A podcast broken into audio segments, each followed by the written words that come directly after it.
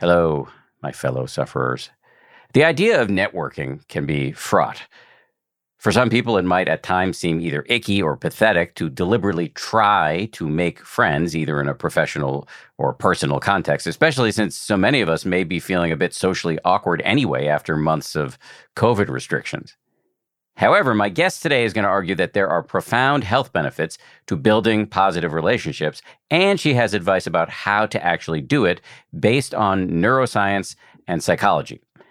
Her name is Marissa King. She's a professor of organizational behavior at the Yale School of Management, where she studies social networks, social influence, and team dynamics. She is also the author of a recently released book called Social Chemistry Decoding the Patterns of Human Connection. In this conversation, we talk about how your social networks impact your mental health, how, when it comes to social networks, quality and structure are way more important than quantity, why you are not as bad at being social as you may think you are, the importance of humor, how status and privilege play into networking, the benefits of calling up old friends you haven't spoken to in a while, even if it's awkward. And she will ask you, and you'll hear her ask me this too She'll ask you to consider whether you are a convener, a broker, or an expansionist. This is actually part two of a two part series that we're running this week about the hard science and soft skills of uh, social connection. If you missed it on Monday, we had a, an amazing interview with a researcher named Barbara Fredrickson from UNC Chapel Hill. She has a lot of fascinating things to say about what love actually is. She takes a pretty broad view of the concept of love. You don't have to listen to that in order to understand this one, but uh, I think they work great in concert. Before we dive into today's episode, though, I do have one more order of business. If you are a longtime listener, you have heard me talk about our companion app many, many times. You might even be a little sick of it. Why do we keep talking about it? If I want to meditate, can I just go to YouTube and search for a guided meditation for free or sit in silence on my own or use another app? First of all, yes, you can do all of those things. There are many, many ways to learn how to meditate. And if you found one or more that work for you, that's great. However, I do think there is something special about the relationship between what we're doing here on the podcast, interviewing world renowned experts, getting their take on issues that impact our everyday lives, and then in the app where we share practices specifically chosen to help you apply those lessons and to kind of, as I like to say, pound them into your neurons. In a conversation right here on the podcast a few weeks ago, the meditation teacher, Sebene Selassie, hit on something key about this relationship between the podcast and the app. Here she is talking about that. I'm a big proponent of integrating what I would call integrating study and practice. So, combined with our practice are what we call insights. That's why this tradition is called insight, is these aha moments and you're so great at articulating that and bringing people on to kind of discuss that like what is it that we're learning? And then how do we kind of reincorporate that back into the practice? It's a little embarrassing i'll admit uh, to play you a soundbite where seb praises my interviewing skills and so I, I do that a little sheepishly but i think she really does articulate brilliantly why we're so gung-ho about the symbiosis between the work we do on the podcast and the work we do in the app practice and study work best in concert because you're working several parts of the mind at once.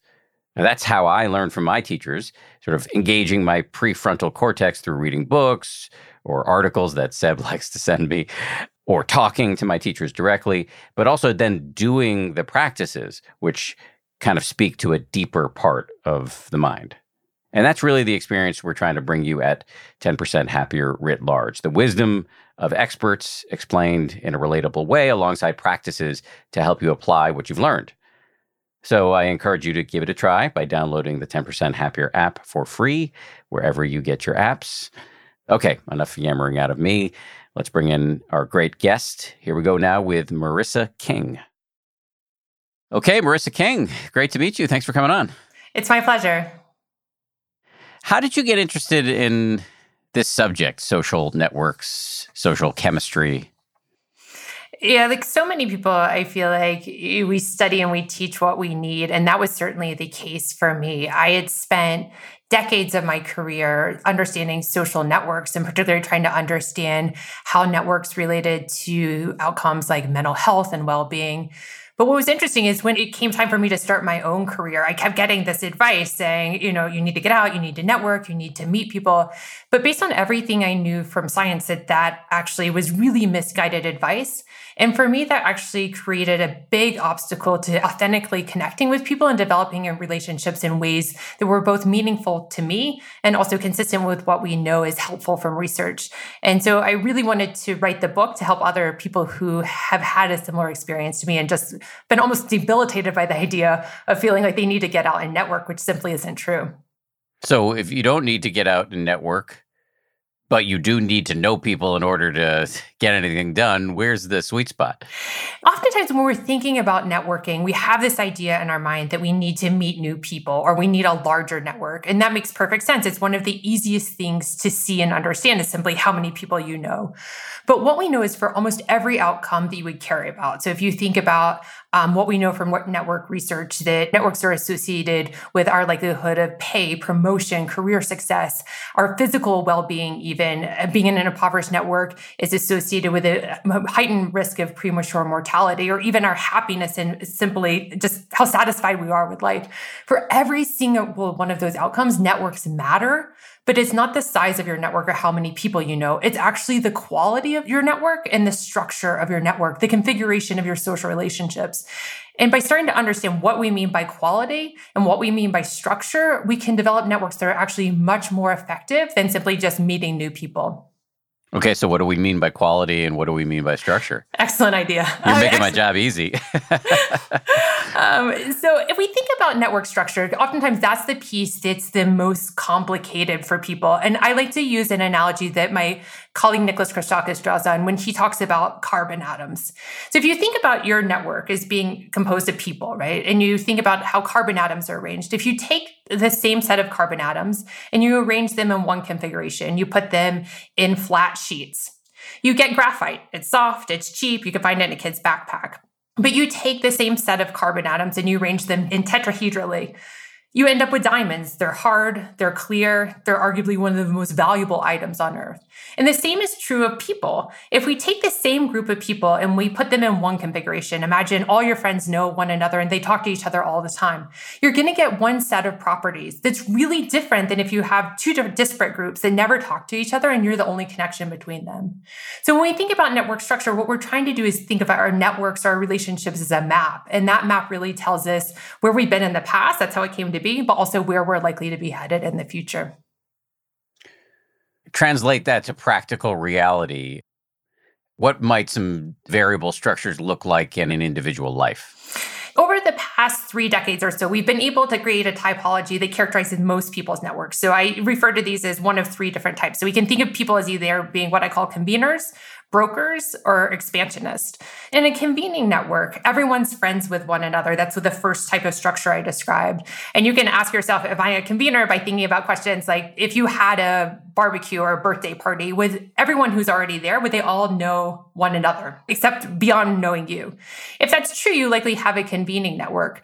Conveners tend to have lived in the same place for a long time. They often have worked at the same job for a long time, which means that their relationships are really deep. They have a lot of depth to their relationships. They often build these types of networks because they don't like um, uncertainty. So, for instance, one of the defining characteristics of this network type is if you don't like changing plans at the last minute, you may be a convener. So, this type of network has a set of properties in which, because everyone's deeply interconnected and there's a lot of depth, there's a lot of trust in that network and there's a lot of reciprocity. And so that's been associated with a lot of positive outcomes, such as mental health and well being, is much more likely to exist if you are in this type of convening structure. What are the other two? So the second type are brokers, and brokers differ from conveners, and they tend to straddle different social worlds. So, uh, for instance, a broker may spend a lot of time working in the engineering department. They may play soccer on the weekends, and they may, I don't know, be a gourmet cook. And because they tend to straddle different social circles that normally wouldn't come together, that puts them in the position that allows for them to recombine ideas. And we know that innovation really comes through recombination. So this type of network is really beneficial in terms of innovation and creativity. And it's often associated with the strongest personality characteristic that defines what type of network someone normally has. People often think extroversion or introversion are really going to matter. But what we actually know is that the biggest predictor from a personality perspective is something called high self monitoring, which is really just how chameleon like you are. So, for instance, if you are good at making impromptu speeches, topics you know little about, you're likely a high self monitor, which makes it much more likely that you're a broker because you can talk to different groups in ways that allow them to have different perspectives. So I'm a broker. Um, hopefully, I'm talking about things I know a little about today, but um, and this network is really beneficial, as I mentioned, for innovation and creativity, but also it's associated with much stronger work life balance. Can being a broker, um, is there overlap in the Venn diagram with sociopathology? you know, you know, like I, I can just give a speech on something I know nothing about. I won't take offense. Um, there is something to what you said. So there's not necessarily an overlap with sociopathology, but people who are brokers, the downside of this type of network are people are often greeted with suspicion. Ron Burt, who's a sociologist at the University of Chicago, says that brokers are at risk of character assassination. And in part, this is because they're just greeted with suspicion. You're like, are you really part of us? Are you not really part of us? And one of the ways that we know that brokers can overcome the suspicion is actually to really behave with empathy. And so brokers who are, score higher on empathy actually overcome this suspicion that you immediately recognize of being like, oh, I'm I, like, are they sociopaths or what's going on with them? This may be a digression here, but you talked about creativity is really recombination, I think you said. It, it makes me think of the data I've seen around uh, how diversity can make teams function better. Doesn't mean it's always the easiest working dynamic, but it does apparently lead to the best outcomes. Am I making an appropriate connection here? Yes, you nailed it. And this is one of the questions that often arises is people ask, is it diversity itself that gives rise to these properties of innovation and creativity? Or is there something deeper underlying it? And what we know from research is that if you actually dig into this, one of the ways that diversity is so important is, it's the same principle, right? That you're putting together ideas that normally wouldn't come together. And there are lots of beautiful examples of this in thinking about where do we get new art forms from. Oftentimes, it's actually putting together groups that normally wouldn't talk together. And so that is at the heart both of artistic creativity, but we also can think of it with respect to scientific innovation. And there's lots of research that shows that this is true. If you, for instance, look at when scientific teams come together, that the teams that are most diverse tend to have higher output and more innovative or creative ideas, but it's actually because they're bringing together different perspectives and different ideas, not just simply that they look different on the outside. Is empathy important there too? Empathy is really important because at the heart of that is thinking about is the idea that you can engage in perspective taking. So if you present a new idea to me, if I don't have the ability to imagine what it's like from your perspective or to imagine what it's like in that domain, then it makes it really difficult to put the different pieces together. So empathy is certainly important. So we've gotten through conveners and brokers, and then expansionist is the last one. That sounds kind of colonial, but tell me more.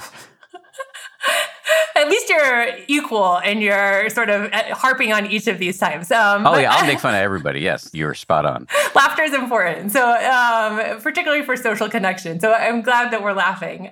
Expansionists are what we think of when we think of as quintessential networkers. Expansionists are defined by having an extraordinarily large network. Most of us know around 650 people or so, but expansionists will know orders of magnitude more. So thousands, oftentimes, of different individuals. And you can ask yourself whether or not you're an expansionist by thinking about how many people you know named Emily and how many people you know named Adam. And if you know two or more people named Emily and two or more people named Adam, you're likely an expansionist. So that's a way that we can figure out how large your network is since we know how many people named Emily there are and how many people named Adam there are in the United States. Um, yeah, I think I know more than two. I'm not surprised. so the benefit of that um, is that you're in a position where you have the ability to reach a large audience you have the ability to change minds and be influential. The downside is that this is often associated with a feeling of loneliness in part because if we think about all of our networks no matter which type you are we're essentially making have forced to make a trade-off between do we know a lot of people but not very well? Or do we know a smaller set of people with much more depth? But how clean are these lines? Because, yeah, I know more than two Adams and Emilys, but a lot of that is just because I meet a lot of people through work and I'm old. I'm not sure it really says that I'm an expansionist per se in my personal life. Oh, that's uh, interesting. So, if we think about what this typology, we can think about it with respect to characterizing our set of social relationships. But we can also think about it as arising from behaviors. So, as you described, right, in part, this is defined by your work. That's certainly true for everybody. We often think about our networks as being defined by like what we do, but oftentimes far more than what we do, it's where we spend our time. So our, your work is necessarily going to define in part what your network looks like. Surprisingly, you mentioned age also.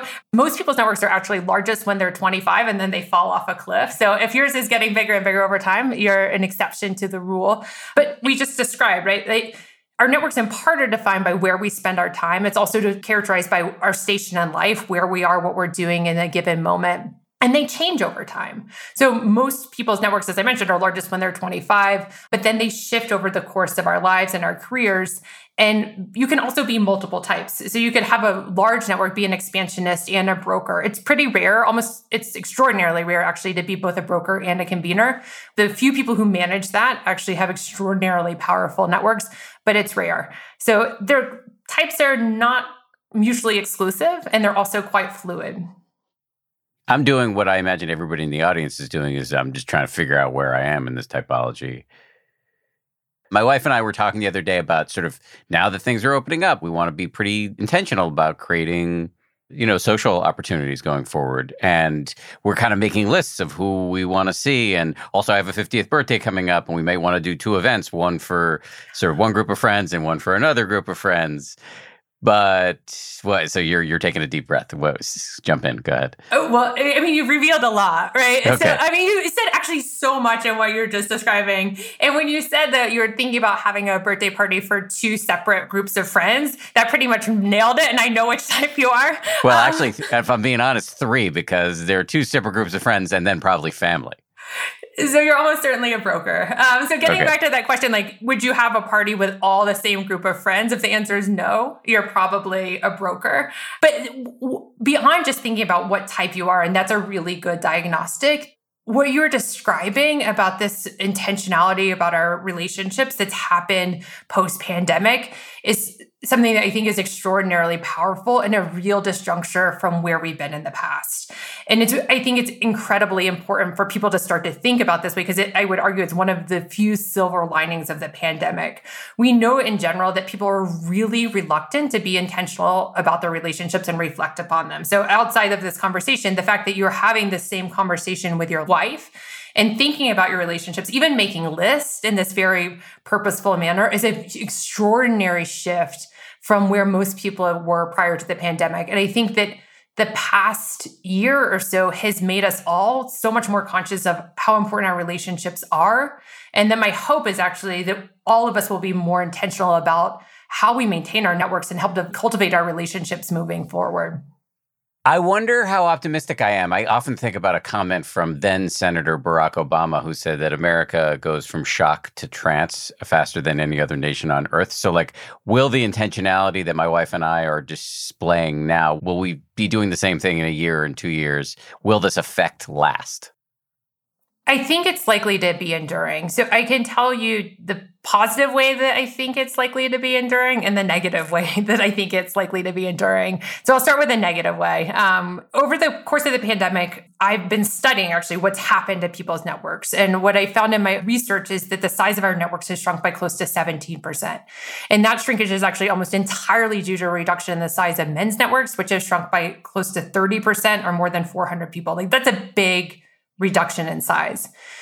And getting to your question about are these effects likely to be enduring, what we know from other crises with respect to networks is the effects do tend to be enduring. So if you look at, for instance, what happened to networks post Hurricane Katrina, the same thing happened. It's a very adaptive thing to do, but networks shrink and focus inward because it tends to be more protective and that more convening like structure tends to give more social support. So this is a natural adaptation. And what's been found, for instance, in Katrina, but also if you look at over time, most people's networks take a huge hit when they have kids. And in both of these cases, they hardly ever recover. So, our networks in general, if they're left without attention and recultivated, they tend to get smaller and smaller and smaller over time. And these shocks tend to endure. This is why loneliness is such an issue, particularly in the elderly, is because this is continual shrinkage over time. So, the downside is, unless we're really intentional, I do think the negative effects are likely to be enduring. On the positive side, my hope, right, is that we've all been so profoundly affected by missing a real longing for human connection that I think that it's hit us at an emotional level, not just a cognitive level. And from that perspective, that I think at least for the years to come, in the medium to long term, the positive effects will also persist. You said men's networks have shrunk by 30%. Why have men's networks been particularly hit hard by the pandemic? There are a couple of different reasons why men have been disproportionately affected. And I think the first thing to get out of the way is what doesn't explain it, because I think it has important relevance for everybody, right? Women have spent more time networking than men. Every piece of data that we have suggests that actually women have had been far more time crunched and have had far less time to devote to relationships. So it's not just simply spending more time. But what seems to be underlying it are a couple different things. The first piece is that women and men naturally maintain their networks quite differently. So, research by Robin Dunbar has found that men tend to maintain their social connection by doing things together. So, they may go bowling together, they may go to the bar together, they may play basketball together, they may do whatever men do together. But men in general, whether it's with men or between men and women, when men are in charge, they tend to maintain connection through shared activities. And that disruption, the inability to do things together, has made it so that they're simply just losing touch. In contrast, women tend to maintain relationships through conversation. And since conversation's been unimpeded during the past few months, they've been much more effective in maintaining the relationships because they can just continue to have that same social connection through conversation. The second piece, which gets back a little bit to empathy, is that women tend to be much more accurate in recalling or knowing what their network looks like. So if I asked a woman and a man to guess how many people they know, or if I asked them to kind of show me which map their network look like. Women tend to be much more accurate at this. In part, um, it's not just women. This tends to be true of people lacking in power or resources in general. So minorities without access to resources, regardless of its gender or whatever other dimension, this tends to be true because they have to connect to get things done. And that ability to accurately perceive one's network makes it so that they're not as likely to fall victim to this sort of out of sight, out of mind, which has been one of the biggest effects that has helped accelerate the shrinkage of men's networks. Back to the typology. So, if I heard you correctly, the healthiest for human psychology would be the convener. That's correct. Is the die cast permanently? Am I a broker irretrievably? Can I get better at being a convener, et cetera, et cetera? Certainly, the die is not cast uh, forever. And thank goodness, right? This conversation would be far less interesting if once a broker, forever a broker, once a convener, forever a convener. Our networks, really, as we talked about, are defined by where we spend our time, how we're investing in our relationships. Are we focusing more on developing stronger relationships, focusing on reconnecting with people we may have lost touch with? Um, they're also defined by behaviors in any given moment. So, convening networks oftentimes are characterized by people who are quite good at being able to imagine what it's like to walk in someone else's shoes. And they're very, very good listeners, which is uh, in many ways a superpower of human connection. But another piece of this is also just what happens in life. And one of the interesting things that's happened during COVID is actually we've all become a little bit more convening like in our networks, that we've all turned inward. And that's a natural adaptation. And so you can think about, in part, due to shocks, we naturally adapt in this way. And that can be really beneficial in the short term, particularly for providing more emotional support in times when we may be struggling with mental health issues. So we can certainly change our networks, thank goodness. I've been trying to become a more convening like for quite some time, and it seems to be working. You've been trying to become more convening like in that you're trying to have deeper relationships with the people you already know. Yeah, I'm naturally a broker. And in part, as you were describing your own network, it's in part due to just the nature of my work. I spend a lot of time talking to people in business schools. I spend a lot of time talking to people in medical schools. Um, and because of that, that has made me in many ways a broker. But in part, just that has a lot of professional benefits. But from a personal perspective, it's become increasingly apparent to me that I could benefit from a more convening like network. It's also true over the course of one's career that that shift later um, sort of mid-career brokerage is quite beneficial and then over time becoming more convening like has a lot of benefits and because it, it, becomes really unwieldy to broker large networks so i've been trying to make this shift both for professional reasons but also for personal reasons um, and just feeling like I could use a little bit more happiness, I think. but just to go back to the host's um, prerogative to be, uh, you know, totally solipsistic, um, just in terms of where I, which bucket I'm in here. Like I, I for example, when the um, pandemic hit, I have two sort of meditation buddies you know, in meditation circles, if you have a community, it's called a sangha. So we have like a mini sangha, these three guys. We set up at the beginning of the pandemic weekly calls, and then over time we went to every other week. So those relationships I went deep on, but I'm also always, you know, open to meeting new people. And so isn't it possible? I mean, you said it's pretty rare, but I don't think of myself as extraordinary. And I feel like that is a straddling of those two. What you actually just described is something that's called network oscillation. And network oscillation is the idea, right, that if you want these benefits, like you want the innovation and creativity of brokerage, but you want the mental health benefits or the social support benefits of a more convening like structure, it's been suggested that over time, some people, for various reasons, will do this, that they'll go in deep for a fixed period of time, and then they'll expand their network out towards a more brokerage like network. So, this idea of network oscillation is one of the ways that you can get these benefits across both categories. So, what you just described is a really beautiful example of that. And before, when we were talking about me wanting to make this shift towards a more convening like network, what you just described is a perfect example of a really powerful way to do that. If you want a convening like network, convene, bring people together for an intense, purposeful period of time with focus. And that is an extraordinary way of cultivating that type of network. What's interesting about convening is so these three guys, I did convene this group. I knew them individually and and put us together, and it turned out to be extraordinarily successful, not in a capitalistic productive sense, but in a psychological sense we've all gotten a lot out of these relationships and our wives are friends and our kids are friends. It's been really meaningful. However, when I think about throwing a 50th birthday party and inviting literally everybody, that's a little stressful. And like worlds colliding can be a bit of a convening in that way can be a bit of a pain in the butt. And so like I kind of was thinking to have tighter, warmer, less awkward gatherings around my 50th birthday one more thing I'll say about this is that I actually like going to parties where people are deliberately throwing together eclectic groups of people. I just don't necessarily know that I want to be the one taking responsibility for it. That makes perfect sense. And as you were describing them, like, oh, back to like, I, then it's like, I think it feels like you're putting your broker hat back on, right? And they're not mutually exclusive.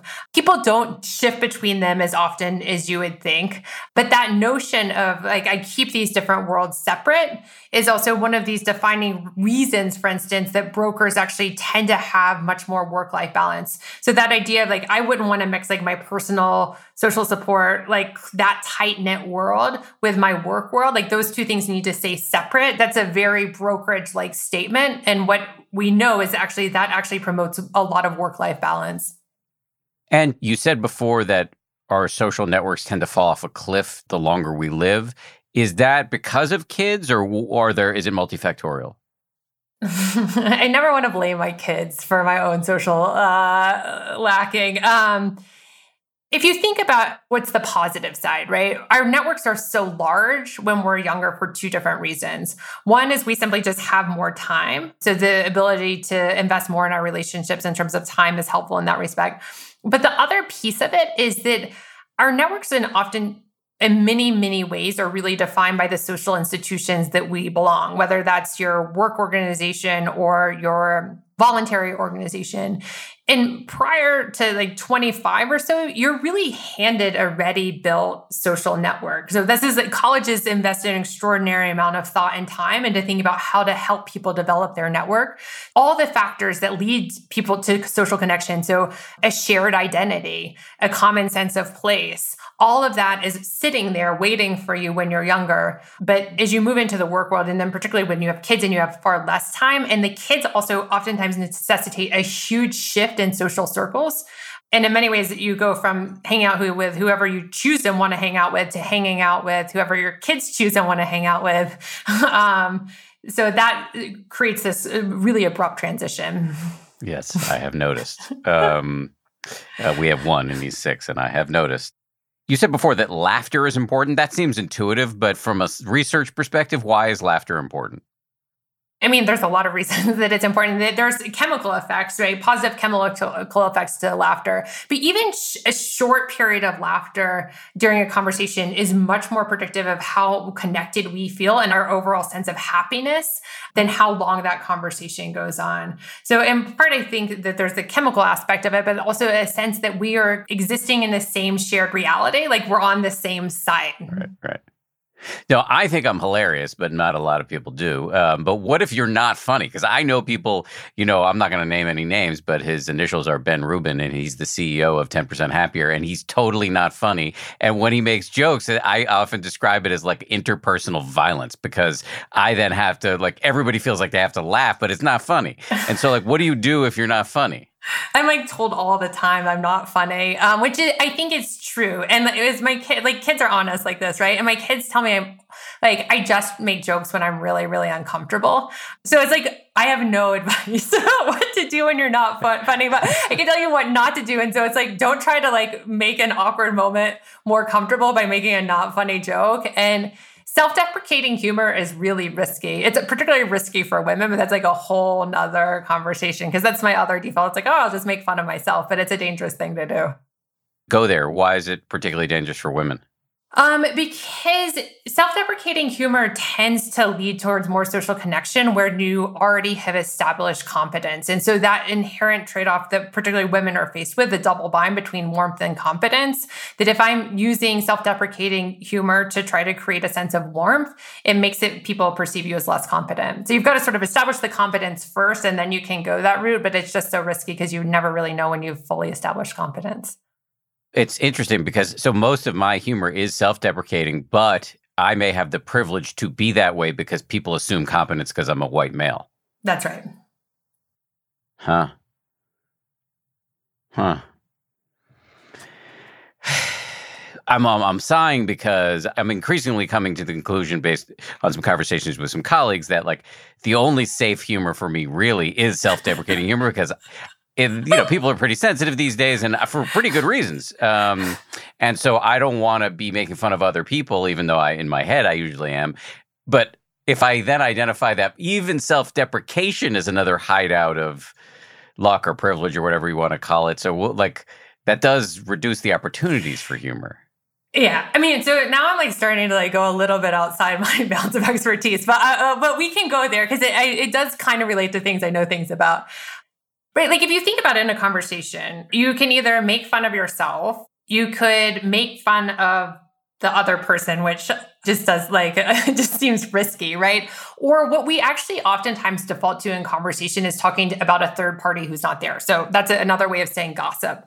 And what we know is that 60% of conversational time, according to Robin Dunbar, is actually spent gossiping. It makes perfect sense. Like we gossip for evolutionary reasons. And a lot of that, right, might be making fun of someone who's not there because it makes us feel connected, but it's also engaging in a type of discourse that allows us to feel like we're a part of a community that's safe.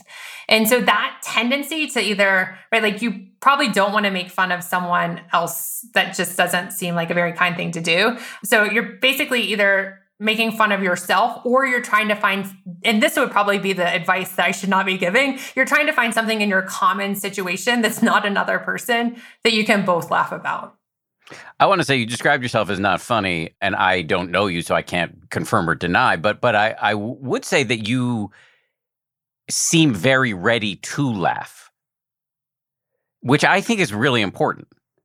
Yeah, I hope so, right? Like if we can't laugh, like I feel like laughter and love are like the point of the day. Like if you don't do that, what are you doing? I can really relate to uh, having your kid see right through you. I was thinking, my son, right before the pandemic, had a buddy over there watching a movie, and I made a like a sort of age appropriate provocative comment to the little boy that he was watching the movie with, and the kid turned around and looked at me quizzically, and my son, without even turning around, said, "Oh yeah, he's crazy." Uh, and so, yeah, my son doesn't think I'm that funny, but I think I'm hilarious. And and I I feel like you know. Anyway, I think we've exhausted this topic. so I have a million other questions. Do animals count as social connection? So I've been asked this before, and I think so. I wouldn't personally think of them in this way, but it's a shift because it's a really deep question. Like then it's asking this question, like fundamentally, like what is social connection? And I would say that the heart of social connection, or at least a high quality social connection, is the ability to be fully present with another being. And if that's an animal, why not?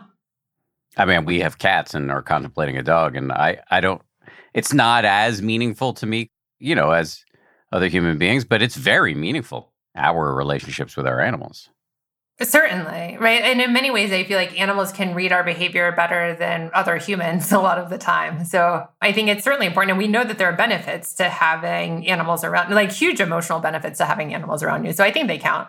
It's a little complicated though, because if you ask me like what is society or like what is social connection i often think of it beyond a group of two like i think it really starts when you have a group of three so i'm just not sure about like how the third fits in you have many animals.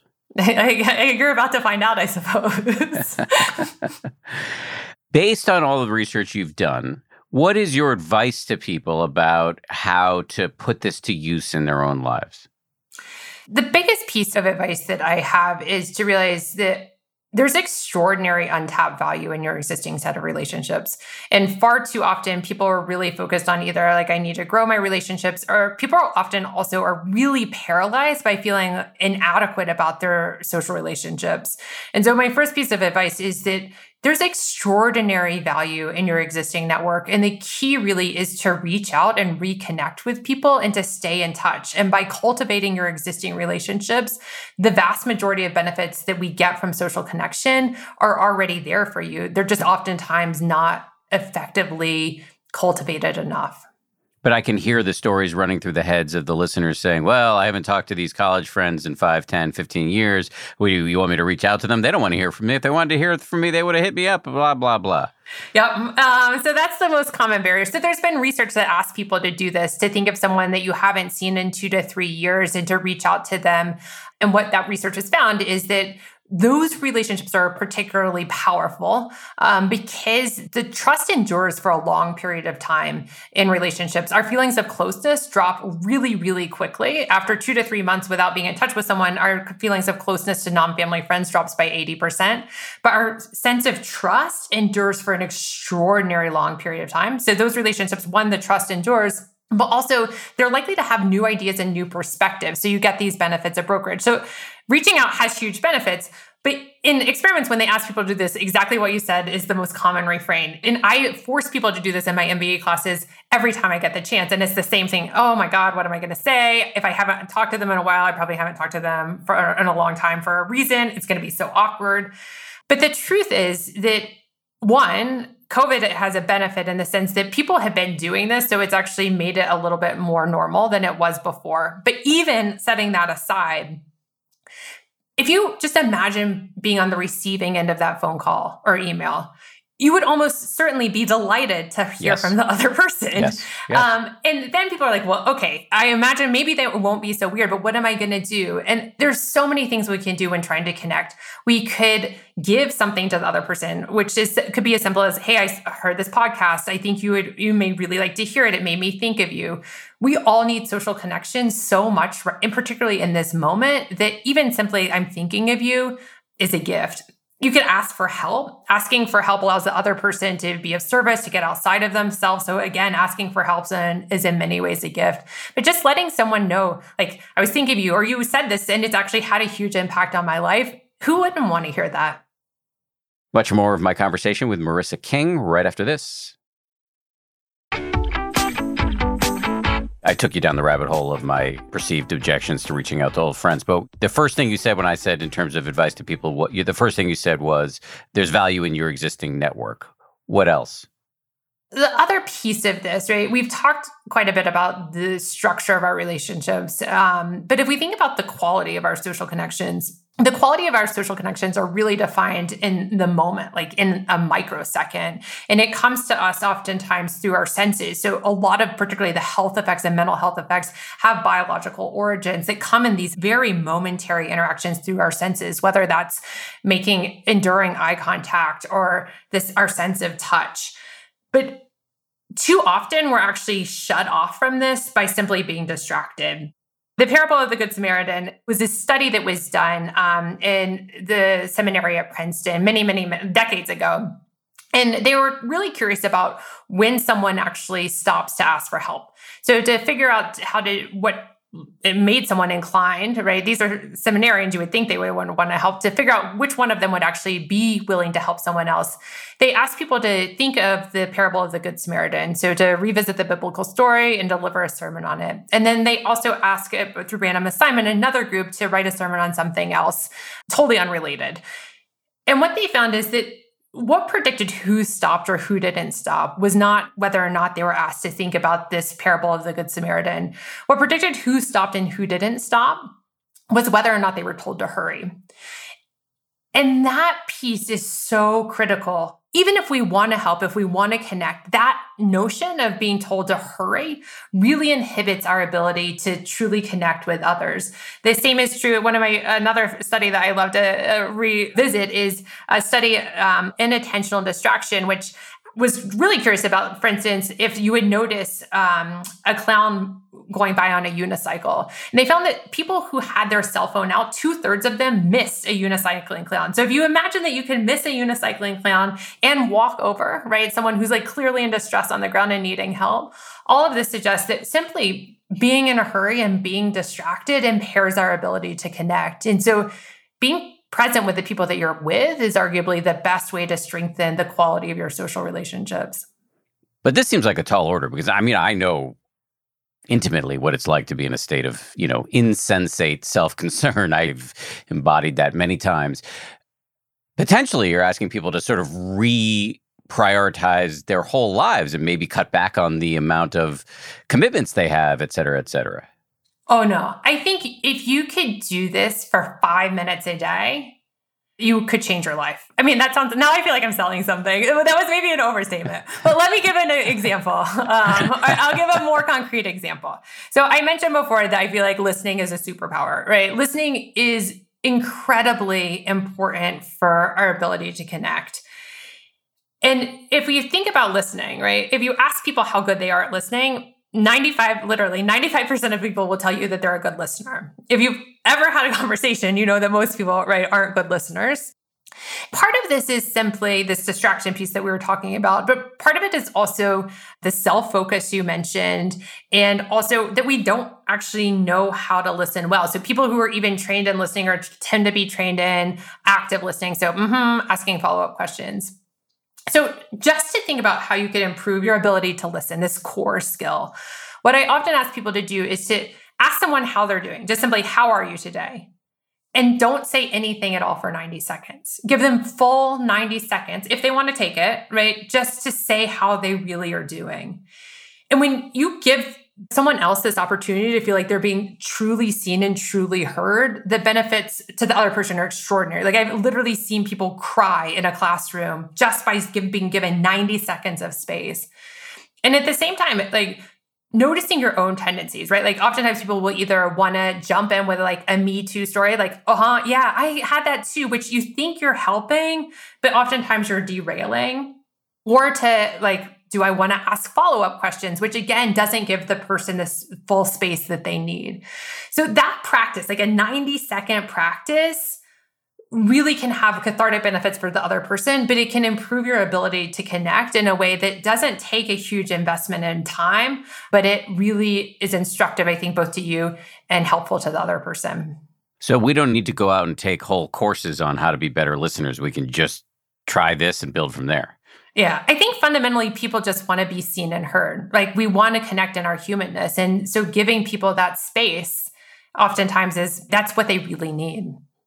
Something that's been helpful for me also is you know, I made fun of my CEO earlier, Ben Rubin, but you know, he's a very close person in my life, and we've done a lot of work on our relationship because our relationship then bleeds out to the rest of our organization. So it's really important. Plus, we just like each other, and we have an executive coach that we work with. His name is Jerry Colonna. He's been on this show before, and Jerry once pointed out that I have a habit that when Ben expresses anxiety, I rush in to try to fix it instead of just telling him to say more about the anxiety so that he can just get it off his chest. Yeah. Does that strike you with in line of what with that seems like a to me I make the connection between the 90 second thing and this. Yeah, it's a huge piece of that. So like that's an important self-realization. Like so you've in these conversations realized like, oh, I tend to want to be a fixer. And what happens oftentimes, like you think you're trying to help. Part of it is giving the other person this space to let whatever they need out out. So that helps reduce their anxiety. The second piece is oftentimes people already know the solution to their own problems right they like they they know the solution and so in many ways by jumping in to try to fix it you're taking away the opportunity for them to solve their own problems so in conversations that are like of that ilk one of the easiest phrases i find to use is like do you want me to simply listen or are you looking for advice and I've asked this a lot of times, like many, many times, and I don't think anyone has actually ever wanted my advice. They just want me to listen. I so if you had asked me that question, if I was unloading to you, I would say both, but first listen. You know, it's interesting. I'm thinking of a conversation I had the other day with. I, it was private, so I won't name the person, but was a couple of people. It was a group conversation, and the the where we were landing was that these what you might call people skills, we are generally not taught these. I mean, it just seems like a huge problem. We are not taught how to be effective human beings with other human beings. In fact, the culture is pushing us in the other direction all the time, nose into your phone. No, I, that's exactly right. And I think Right. If you look at one of the reasons that people are really reluctant to think intentionally about their relationships, what you'll hear again and again is people saying simply like, I didn't get the playbook or like, I don't know how to do that. And human interaction is one of the most curious domains of, in my opinion, of life, right? Like if you ask people how good they are at driving, they will tell you that they think that they're better than average. If you ask them how smart they are, they'll tell you that they think that they're smarter than average. But when it comes to human interaction or social interaction, people routinely report that they feel like that they're worse than average. And there's um, a great example of this that was a study that was done by Erica Boothby, which she calls this the liking gap. And you know you've ever experienced the liking gap if you've been in a conversation and then you've like walked away and you start thinking like, oh my God, I don't know if I like I came across the right way, or like I probably shouldn't have said that. And what she found is that she uh, was curious how common this was, and so she asked the person in the conversation how much they enjoyed it, and then how much their conversational partner enjoyed it. And she consistently finds that we underestimate how much we perceive the other person enjoyed conversation. So there are so many examples of this, and this is all to say that what this does is it feeds social anxiety. And we feel like, in a lot of that, at the heart of that social anxiety is simply like, I don't know how to do this. Like, I didn't get the playbook.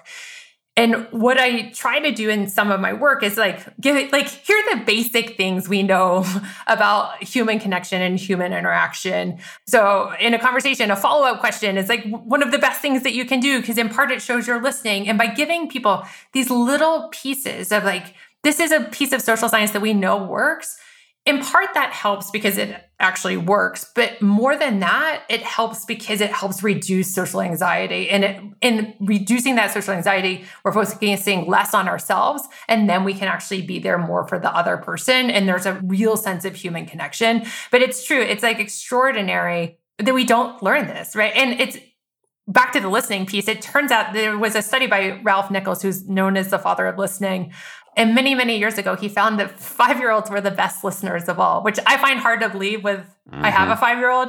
Um, yeah. But it goes back to like, we're not getting better at this over time, or we're not being taught how to do this well. Do you have any thoughts on how we could address the fact that people aren't being taught people skills?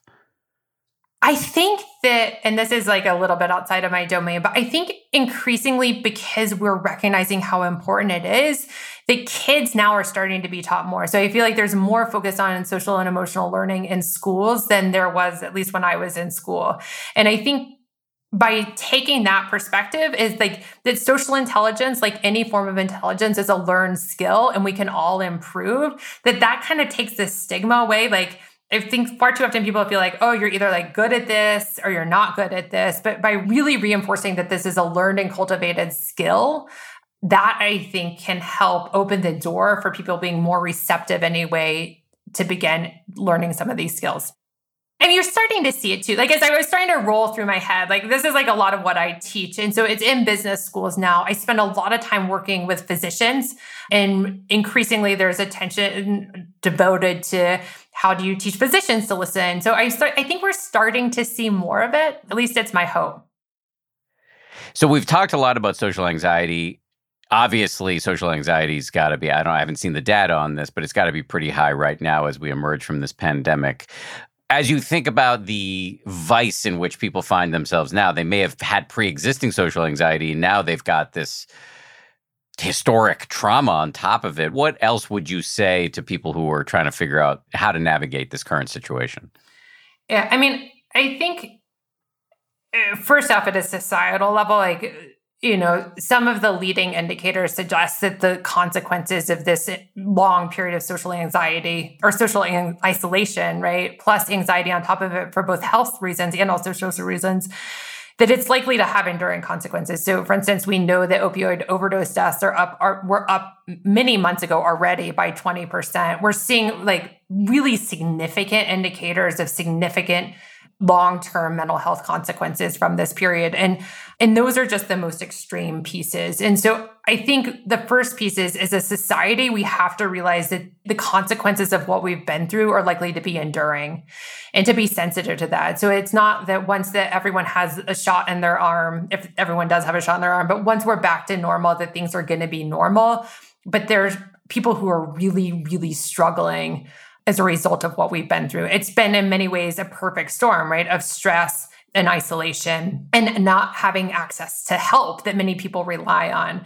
And so as a society, I think we have to be aware of that moving forward and to put in place some more support and to be more understanding. And one of the positive developments is in many places I've seen conversations that never would have happened around these issues that are happening now. So questions about like how are you doing and having people be willing to say something like, "Oh, I'm struggling with loneliness," or uh, you know, I'm feeling really anxious. That happens now far more than it did. So I think if we can keep those conversations going and help realize that this isn't going to just go away and give people the support they need, that's a big piece of it. And then at the individual level, it's just reach out to people, right? And say like, "Hey, I'm thinking of you. How are you doing?" and being willing to help when you can. So even if you are feeling nervous about re-engaging with other human beings as the lockdowns lift, counterintuitively reaching out to other people and seeing if you can help might help you. It's the easiest way to get out of yourself. Yeah, I love this theme. I come back to it a lot in my work of the enlightened self-interest of if you really want to do the best thing for yourself, it's like taking yourself out of the center of the picture is or doing something for somebody else is actually often the move it's the easiest solution, right? Like if I'm trying to help someone else out, I can't be thinking about myself. And it, like, particularly with respect to fear, so much of fear arises from self-centered, right? Like, and if we think about social, like reentering so the social world, like, what are they going to think of me? How am I going to look? All of that really is focused on yourself. So if you think instead, like, how can I give? How can I be of service? How can I help someone else? You can't really be thinking about yourself. I do know people though who might feel fear at the notion of asking somebody how you're doing and then having that person say, you know, unload a bunch of deep stuff. Like, how do I even handle that? That's a really important point. And like, don't ever ask a question if you're not able to hold the answer. And sometimes we can't, right? Like we just aren't in a space where we can truly hold the answer. And it's so common, right? It worked to be like, oh, how are you doing? Or how are things going? And that can be really dangerous territory if you're not really willing to hear the answer. Cause like if you don't want to hear, like I've gotten to the point where I'm like, I'll just tell you really how I am. Um, and so asking people to sort of put on those facades is actually can make people there's lots of research saying that actually makes people feel less of a sense of social connection and less of a sense of belonging. So it's like do what you can to reach out but make sure that it's within your emotional bandwidth. You may just not have the bandwidth to do that in the given moment. How do you read when somebody asks you how you're doing, whether they're sincere and want a, a real answer as opposed to a perfunctory one? So this gets back to the question when you were talking about self-deprecating humor. I've gotten to the point where I just really tell everybody really how I'm doing, but that's a position of privilege and power. And I do that because I'm trying to create space and open up space for those conversations to happen. And so I mean, obviously, if there's someone that I feel like really is going to feel super uncomfortable, uh, like, and I don't feel like they need that growth, I'm not going to do it. But I've taken somewhat of a position that I'm like just really going to tell because it creates the space for other people to say how they're really doing. So you want to model openness. And it almost always works, right? We're just, as human beings, wired to engage in reciprocity. So people usually meet you where they'll meet you where you're at in terms of uh, emotional cadence. So your view is that by being open in this way, you can have a healthy ripple effect on the world around you. That's the goal. You have talked a lot about being intentional when it comes to building and maintaining our social networks. I think you have already in this conversation pointed out that sometimes people worry about intentionality, perhaps because it might seem, I don't know, like overly um, uh, what's the word I'm searching for? You're just being too calculated about you're, you're maybe you're a social climber.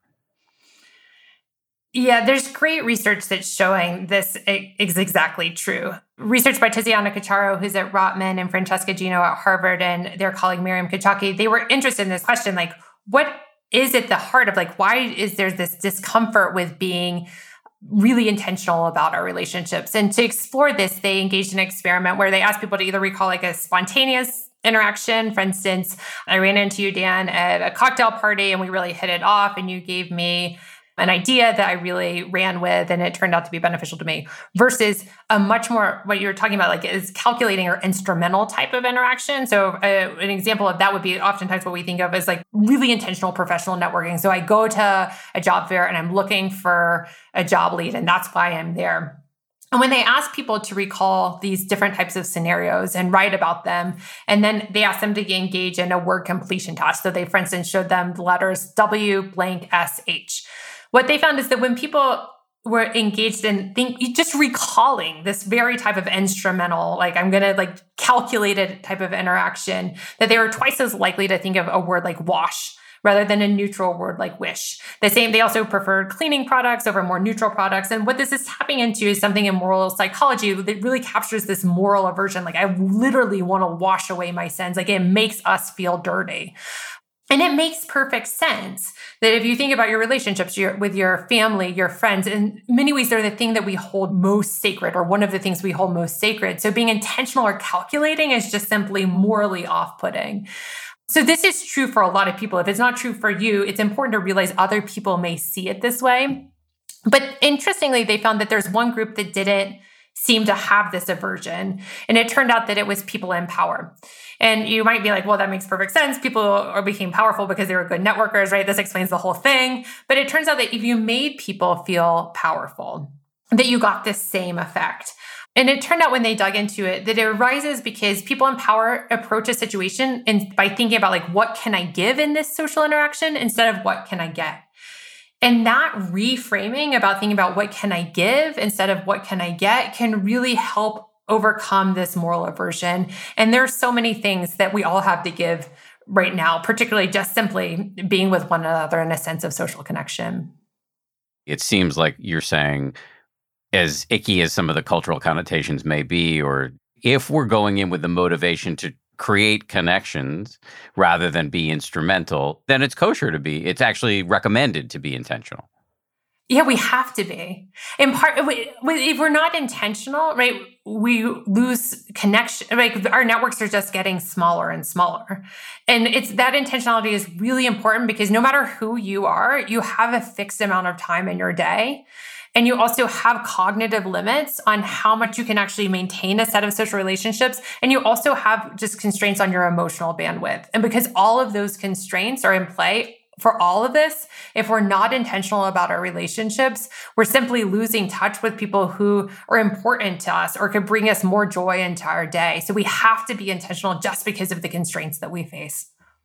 I feel like, you know, just back to this question of like, how can we teach people people skills?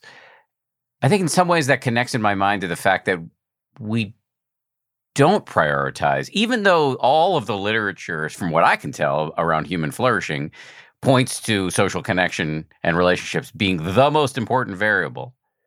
We don't really prioritize it the way we prioritize our stock portfolios or our bodies or like car shopping or whatever. Yeah, it's interesting. Like, um, in part, I think it's because relationships are a long-term investment. So it's you don't get an immediate payoff. I mean you do sort of um, right? That we get benefits from being a high quality connection in a moment. But a lot of the investments have really long-term horizons. And so if you're in any given moment right? If you're faced with like you've got work to do and there's a deadline to do it or like oh you really should reconnect because you know you don't want to be 75 and all alone we're always going to shift towards whatever is more immediate. And it makes that continual focus on our relationships much more difficult. I know that my making this more of a priority in my own life has paid off in gigantic ways. Yeah, for me, I, I feel the same way, but I'm obviously biased, you know, and like I don't want to seem morbid, but I do feel like the thing that always brings it back to me is to ask, like, at the end of the day, right? Like, when like my time is like clearly on the horizon like am i gonna be like oh i wish i worked more or like I, I, definitely won't be like i wish i exercised more but i will wish that i would have spent more time with the people i care about i mean david brooks talks about this as resume values versus eulogy values that's a brilliant oh, i'm not surprised that's a brilliant articulation You've done so much brilliant articulation in the course of this conversation. Are there areas where I should have steered us but failed to? No, I mean, I think the biggest thing is just remember like the joy in connecting. And so it's been great having the chance to talk with you. Remember the joy in connecting. If you can keep that top of mind, you might be more intentional. Absolutely. Can you plug the book and any other things you're doing that people might find interesting? Sure. You can learn more um, in my book, Social Chemistry Decoding the Patterns of Human Connection. And you can connect with me through my website, socialchemistry.com. Great job. This was a pleasure. Uh, I feel the same way. It was really nice having a chance to chat. I, I enjoyed it. So thank you. Thank you, Marissa. It was great to talk to her, especially at this time as we're all emerging from our COVID cocoons. Also, some exciting news before I let you go. This podcast has been nominated for two Webby Awards for the uninitiated, the Webbies have been celebrating the best of the internet for the last 25 years. And this year, the 10% Happier podcast has been nominated in two categories Best Interview Show and Best Individual Episode. The latter is for our conversation with the Dalai Lama earlier in the pandemic in 2020. If you are so inclined, you can help us out by casting your vote for us to win. It only takes a couple of minutes. Just go to vote.webbyawards.com right now through May 6th to vote for 10% happier in those two categories. We've put direct links within the show notes of today's episode. Thank you for your support. One more item of business, and it is an invitation for you to participate in this show.